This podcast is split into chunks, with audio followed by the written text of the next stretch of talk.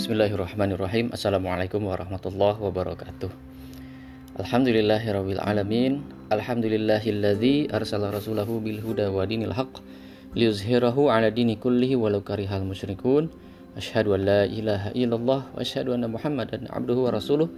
Allahumma shalli wa sallim 'ala sayidina Muhammadin wa 'ala alihi wa ashabihi wa man tabi'ahum bi ihsanin ila yaumiddin. Rabbi shrah li sadri wa yassir li amri wahlul 'uqdatam min lisani yafqahu qawli, amma ba'd. Sahabat sekalian dimanapun Anda berada, semoga dirahmati Allah Subhanahu wa taala. Masih bersama saya Reza Agung dalam program Kuliah Dasar Islam.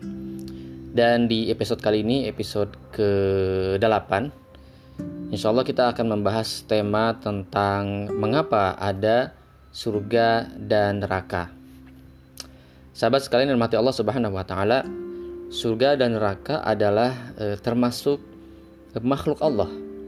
Sebagaimana kita, Allah menciptakan e, apapun yang Allah kehendaki. Makhluk apapun yang Allah kehendaki. Ini prinsip dasar yang saya ulang-ulang terus dalam episode kita, karena sifat e, ketuhanan yang melekat pada Allah Subhanahu wa taala, pada Sang Pencipta, meniscayakan Allah Subhanahu wa taala bebas berkehendak untuk menciptakan dan berbuat apapun yang Dia kehendaki.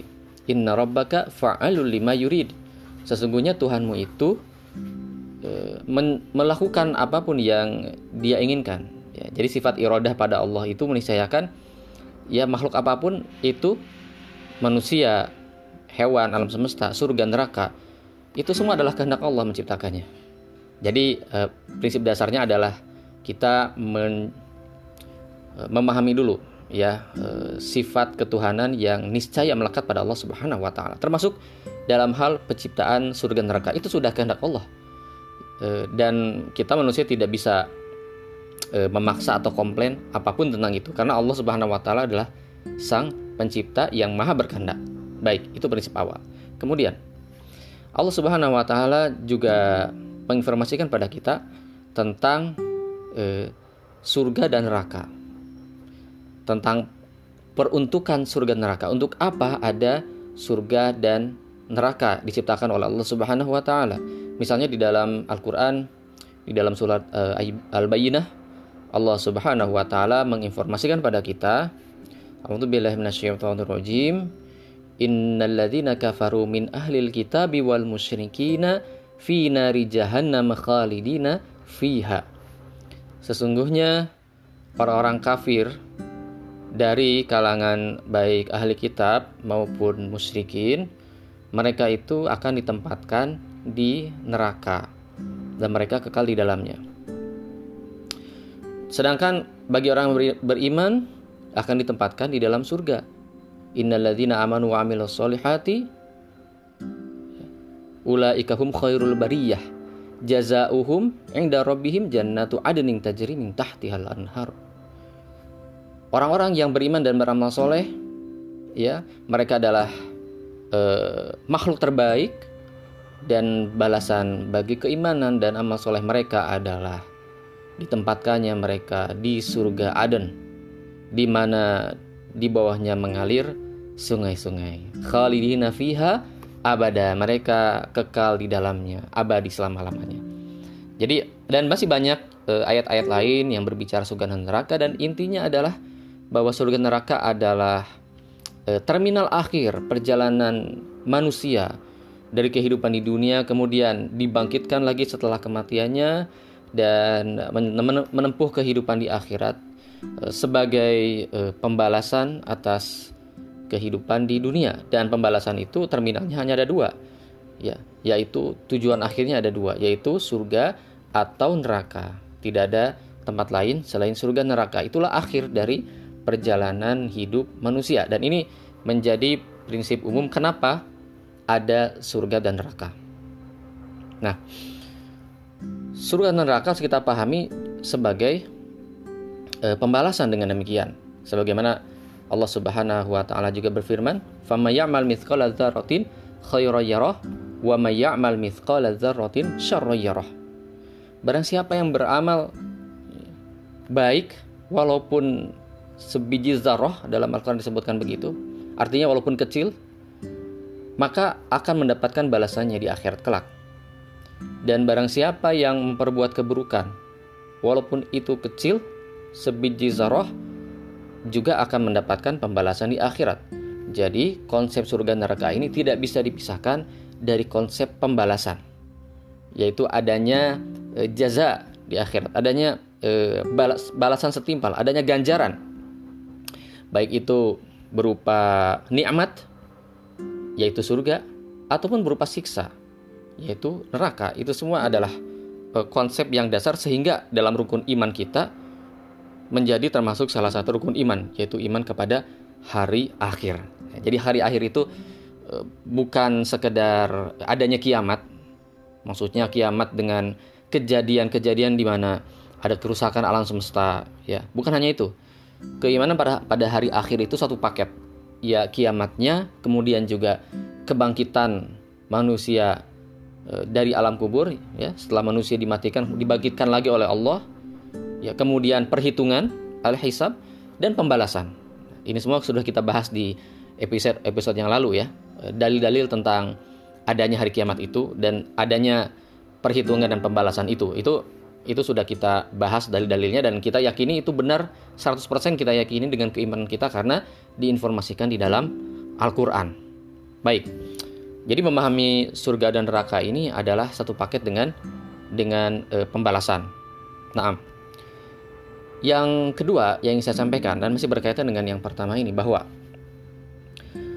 adanya surga neraka, adanya eh, pembalasan kenikmatan ataupun eh, siksa di yaumil akhir nanti, ini adalah niscaya, ini adalah konsekuensi dari diberikannya oleh Allah kepada manusia kebebasan untuk berkehendak, kebebasan untuk memilih perbuatan baik dan perbuatan buruk.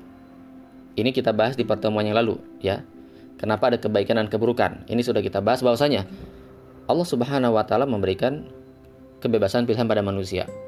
Allah tidak memaksa manusia dalam arti eh, kondisinya tidak kemudian manusia ini dikendalikan dan tidak bisa memilih untuk berbuat, entah berbuat baik atau berbuat buruk.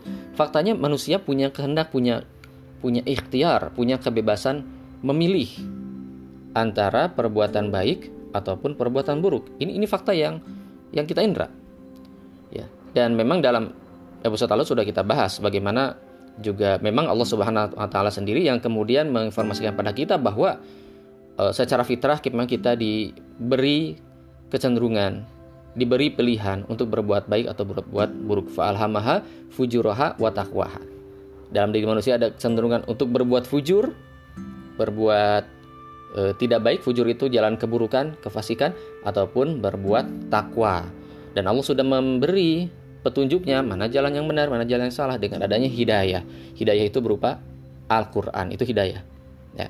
Hidayah itu Al-Qur'an. Nah, dari situ kita tahu mana hak dan mana batil. Maka, karena Al-Qur'an juga e, fungsinya adalah sebagai Al-Furqan, pembeda antara hak dan yang batil. Maka kita bisa memilih. Itu adalah fakta yang yang kita indra, bahwa manusia bisa memilih. Nah, sebagai konsekuensi dari demikian, maka menjadi masuk akal bagi kita bahwa kalau manusia diberi kebebasan memilih untuk berbuat baik dan berbuat buruk, maka niscaya akan ada pembalasan atas perbuatan baik dan perbuatan buruk. Itu sudah niscaya, ya. E, jika Anda dalam sebuah perusahaan bekerja, Anda bekerja sesuai dengan yang diminta oleh oleh majikan Anda, pasti Anda akan mendapatkan balasan berupa upah misalnya. Demikian pula ketika Anda melakukan kesalahan, misalnya tidak bekerja atau mangkir dan sebagainya, Anda akan mendapatkan balas juga. Nah, apalagi kita di hadapan Allah itu bukan karyawan tapi kita hamba. Nah, ini adalah prinsip juga dalam dalam agama kita bahwa hubungan kita dengan Allah adalah hubungan antara hamba dengan Tuannya. Ya. Nah, bahkan lebih dari itu. Ya, kita memang hamba, kita ini adalah abdun, ya. Karena tujuan kita diciptakan adalah ibadah. Wa ma khalaqtul jinna wal insa illa liya'budun. Ibadah itu artinya penghambaan. Nah, eh, seorang tuan pada hambanya juga akan melakukan hal yang sama. Hambanya itu akan diberi ganjaran baik kalau eh, kalau si hamba itu melakukan perbuatannya baik sesuai dengan perintah dari tuannya, dan hamba ini juga akan dihukum jika dia tidak nurut dengan e, perintah dari tuannya, atau dia misalnya berbuat salah, melakukan kesalahan di mata tuannya, dia pasti akan dihukum. Ya, ini adalah sesuatu yang yang yang masuk akal bagi kita. Ketika kebebasan e, memilih itu diberikan oleh Allah kepada kita, kepada manusia, maka ganjaran pun menjadi konsekuensi yang tidak terhindarkan. Ya, beda halnya kalau tidak diberi kebebasan. Maka pertanyaan dengan misalnya e, mungkin mungkin kita pernah mendengar pertanyaan, kenapa Allah menciptakan e, neraka? Kenapa tidak surga saja gitu misalnya ya? Jadi ini pertanyaannya bukan kenapa ada surga dan neraka, tapi kenapa ada nerakanya? Kenapa tidak surga saja? Kalau Allah itu baik misalnya, ya, Allah itu baik, memang Allah baik, dan Allah Maha Pengampun, ya Allah Maha Pengampun. Allah baik pada hambanya, Allah Maha Pengampun. Kalau Allah memang baik, ini pertanyaan yang mungkin muncul di luaran sana dan mungkin pernah mendengar. Kalau Allah itu baik, kenapa tidak semuanya dimasukkan ke dalam surga saja? Tuh Allah itu baik. Allah menyayangi hambanya kan? Betul. Allah menyayangi hambanya pasti lebih besar daripada sayang orang tua kepada anaknya. Kalau Allah itu baik, kenapa tidak semua manusia masuk aja ke surga semua gitu? Kenapa harus ada tempat penyiksaan berupa neraka? Ini mungkin pertanyaan, mungkin pernah dengar ya. Nah, untuk menjawab pertanyaan ini, kembali kepada hal tadi. Ya. Pertanyaan ini akan masuk akal kalau misalnya eh, bahwa Allah ciptakan surga saja, jangan neraka misalnya. Ini akan masuk akal kalau manusia tidak diberi pilihan selain berbuat baik. Kita tahu makhluk yang eh, tidak diberi pilihan untuk berbuat baik dan buruk adalah malaikat. Malaikat tidak diberi ikhtiar untuk berbuat, memilih. Ya. Ikhtiar itu artinya kemampuan memilih. Memilih antara perbuatan baik dan perbuatan buruk. Tidak. Malaikat hanya menjalankan persis apa yang diperintahkan oleh Allah dan tidak ada pilihan. Ya. Bukan tidak mau, tapi memang tidak bisa memilih untuk menyelisihi perintah Allah, untuk e, berbuat buruk. Ini tidak ada, tidak ada pilihan bagi malaikat. Tidak bisa, bukan tidak mampu, bukan tidak mau, tapi tidak bisa memilih. Memang sudah seperti itu yang diciptakan oleh Allah. Sementara manusia, manusia diciptakan oleh Allah memiliki pilihan, memiliki ikhtiar untuk memilih, ya, kemampuan memilih baik dan buruk. Kalau manusia diberi pilihan baik dan buruk, maka di dunia ini selalu ada kemungkinan manusia berbuat baik dan berbuat buruk. Dan selalu ada dua golongan manusia, manusia yang cenderungannya berbuat baik atau manusia cenderungannya berbuat buruk. Kalau Allah hanya menciptakan surga saja, ya, maka bagaimana balasan orang yang berbuat baik? Kalau Anda, eh masa, maksudnya balasan untuk orang yang berbuat buruk mana? Kalau hanya surga saja. Jika Anda adalah orang-orang yang berbuat baik, ya, saya husnuzon pada sahabat sekalian adalah sahabat eh, adalah orang-orang yang taat, orang-orang yang eh, selalu cenderung berbuat baik. Saya husnuzon, saya berbaik sangka pada teman-teman sekalian. Nah, jika teman-teman sekalian berbuat baik, dan kita semua tahu untuk berbuat baik itu perlu usaha, perlu upaya, perlu pengorbanan bahkan untuk meninggalkan sesuatu yang haram, sesuatu yang tidak baik, dan kita melakukan yang baik. Lalu di mana keadilan? Kalau tidak ada neraka untuk orang yang tidak seperti kita yang berbuat baik, ya, saya kira semua paham bahwa ketika eh, di kehidupan kita sehari-hari, ya, di kehidupan kita sehari-hari ada orang yang eh, berlaku disiplin, mentaati aturan, dan ada orang yang tidak disiplin, tidak mentaati aturan. Kalau orang yang mentaati aturan diberi ganjaran, ya, dengan balasan yang baik. Kemudian orang yang tidak disiplin, tidak taat aturan, tidak taat aturan di pekerjaan misalnya, atau tidak taat aturan di lalu lintas, dia tidak dihukum misalnya. Maka usaha kita jadi eh, terasa tidak tidak fair ketika kita berusaha taat aturan, sementara orang yang tidak taat aturan tidak dihukum. Nah, ini sesuatu yang yang yang masuk akal bagi kita. Maka a- adalah wujud keadilan Allah. Wujud keadilan Allah diciptakannya surga dan neraka untuk membalas e, kedua kecenderungan manusia tersebut, untuk membalas pilihan perbuatan manusia tersebut, baik dan buruk. Ini adalah wujud keadilan Allah. Maka kalau hanya surga saja juga tidak fair bagi kita, dan hanya neraka saja juga tidak fair, ya. Meskipun tentu ini tidak keluar dari prinsip dasar bahwa terserah Allah memperbuat apa, tapi ada sifat yang kemudian niscaya juga bagi Allah, yaitu sifat adil. Ini juga sifat yang melekat pada Allah. Kenapa demikian? Karena Allah tidak punya kepentingan pada manusia. Allah tidak punya eh, sesuatu hal yang yang eh, membutuhkan manusia. Allah tidak butuh manusia. Maka pasti Allah itu adil, dan ini sifatnya melekat. Dan dengan keadilan Allah, Allah menciptakan surga dan neraka. Nah, ini patut kita kita pahami kerangka berpikirnya seperti ini. Nah, eh, sahabat sekalian hormati Allah, eh, kita bisa memperkuat keyakinan ini dengan dengan berpikir tentang skenario sebaliknya. Dan ini ini pemikiran yang diyakini oleh orang-orang eh, kafir, orang-orang tidak meyakini adanya hari kebangkitan, dan ini yang menjadi fakta di masa Rasulullah sallallahu alaihi wasallam, yaitu orang-orang kafir tersebut tidak percaya adanya surga neraka. Bukan hanya itu, tidak percaya adanya hari kebangkitan. Maka satu paket, mereka tidak percaya kiamat, tidak percaya pembalasan, tidak percaya surga neraka. Mari kita lihat skenario tersebut. Kalau ada, kalau skenario seperti itu kemudian diyakini, apa akibatnya? Ya, akibatnya adalah ketika manusia hidup di dunia, maka dia tidak akan memperhatikan apakah amalnya baik ataupun buruk. Jadi kenapa orang Quraisy itu, ya, orang kafir eh, pada masa Rasulullah sallallahu alaihi wasallam mengingkari adanya hari kebangkitan? Karena mereka tidak mau mempercayai adanya pembalasan. Sebab ketika mereka mempercayai adanya hari pembalasan, adanya ganjaran, adanya siksa, maka mereka tidak bisa lagi berbuat zalim. Nah, ini permasalahannya. Yang kuat menindas yang lemah, yang kaya menindas yang miskin, tuan menindas majikannya. Ini mereka lakukan. Dan ketika Rasulullah sallallahu alaihi wasallam Islam datang mendakwakan bahwa nanti akan ada hari kebangkitan setelah kalian mati, dan nanti ketika dibangkitkan itu kalian akan diberi ganjaran, entah berbuat baik atau berbuat buruk akan ada balasannya, dan perbuatan zalim di dunia ini akan ada balasannya di akhirat.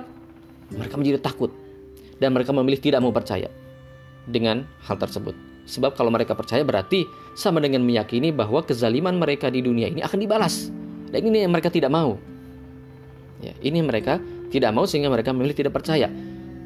Oleh karena itu, keyakinan adanya hari kebangkitan, ya, pembalasan, ini menjadi polemik di antara orang kafir, dan sebaliknya ini menjadi keyakinan mendasar di kalangan umat Islam. Bagi kita orang beriman ini sangat mendasar sekali, sehingga kita ketika hidup di dunia, kita menjadi jelas jalan kita. Ketika kita memilih jalan yang baik, jelas kita sedang menuju surga.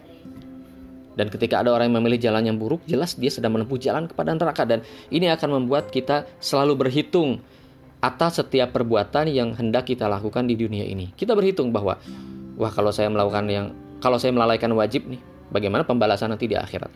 Saya tidak akan mendapatkan ganjaran nikmat, sebaliknya saya akan mendapatkan siksa. Misalnya kalau saya meninggalkan sholat wajib, saya meninggalkan puasa, nah e, maka saya tidak akan mendapatkan surga, malah saya akan mendapatkan siksa. Kita jadi berhitung. Dan ketika misalnya saya di dunia menzalimi orang lain, saya jadi yakin bahwa ini kalau saya melakukan kezaliman, maka saya akan dapat balasan di akhirat.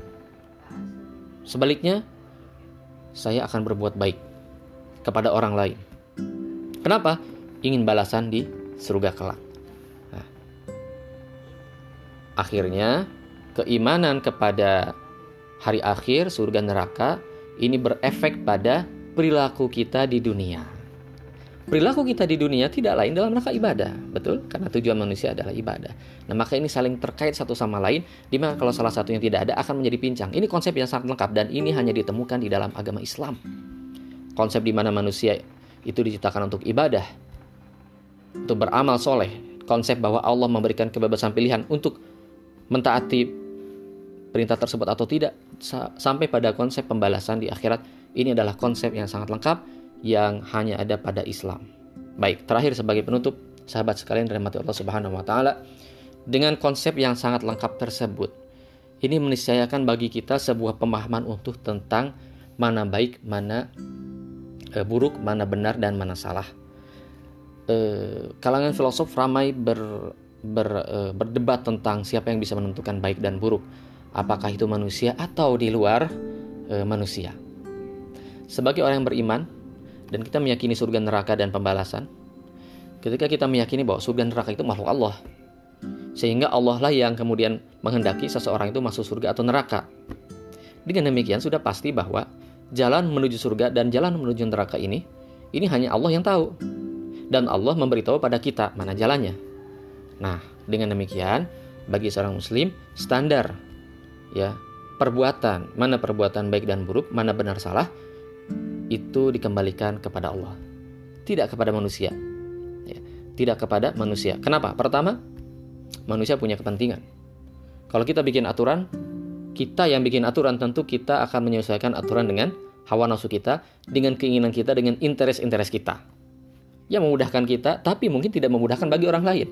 Bisa jadi menguntungkan kita, tapi menzalimi orang lain. Itu adalah sesuatu yang niscaya ketika aturan dibikin oleh kita sendiri. Karena kita tidak tahu aturan yang bisa fair bagi semua makhluk, semua manusia. Kita tidak tahu, sebab kita sendiri manusia. Maka harus Uh, niscaya uh, standar baik buruk benar salah itu dibuat oleh bukan oleh manusia, tapi pencipta manusia itu Allah Subhanahu Wa Taala. Ini sesuatu yang niscaya. Dan yang kedua tadi itu, yang menciptakan surga neraka itu bukan kita, tapi Allah Subhanahu Wa Taala. Beda deh kalau misalnya yang menciptakan surga neraka itu adalah uh, kita sendiri, maka kita yang menentukan mana jalan ke surga, mana jalan ke neraka. Tetapi karena surga neraka diciptakan oleh Allah, maka Allah yang menentukan mana jalan ke surga, mana jalan ke neraka. Oleh karena itu, e, bisa jadi apa yang kita anggap baik sesuai dengan interes kita, dengan kepentingan kita, ternyata buruk bagi kita. Dan apa yang kita kira sebagai keburukan sesuai dengan hawa nafsu kita, kepentingan kita, interes kita, ternyata bagi Allah itu kebaikan. Ya, karena hanya Allah yang tahu mana baik, mana salah. Wa asa an takrahu syai'a syai'an wa huwa khairul lakum wa asa an tuhibbu syai'an wa huwa syarrul lakum. Kadangkala engkau menyangka, wahai manusia, bahwa engkau membenci sesuatu padahal itu baik bagi kamu, dan kadangkala engkau mem- menyukai mencintai sesuatu padahal itu buruk bagi kamu. Ayat ini turun tentang qital, tentang jihad, di mana perang ini se- dalam secara manusiawi sesuatu yang dibenci oleh manusia, tapi bagi Allah itu baik bagi kamu.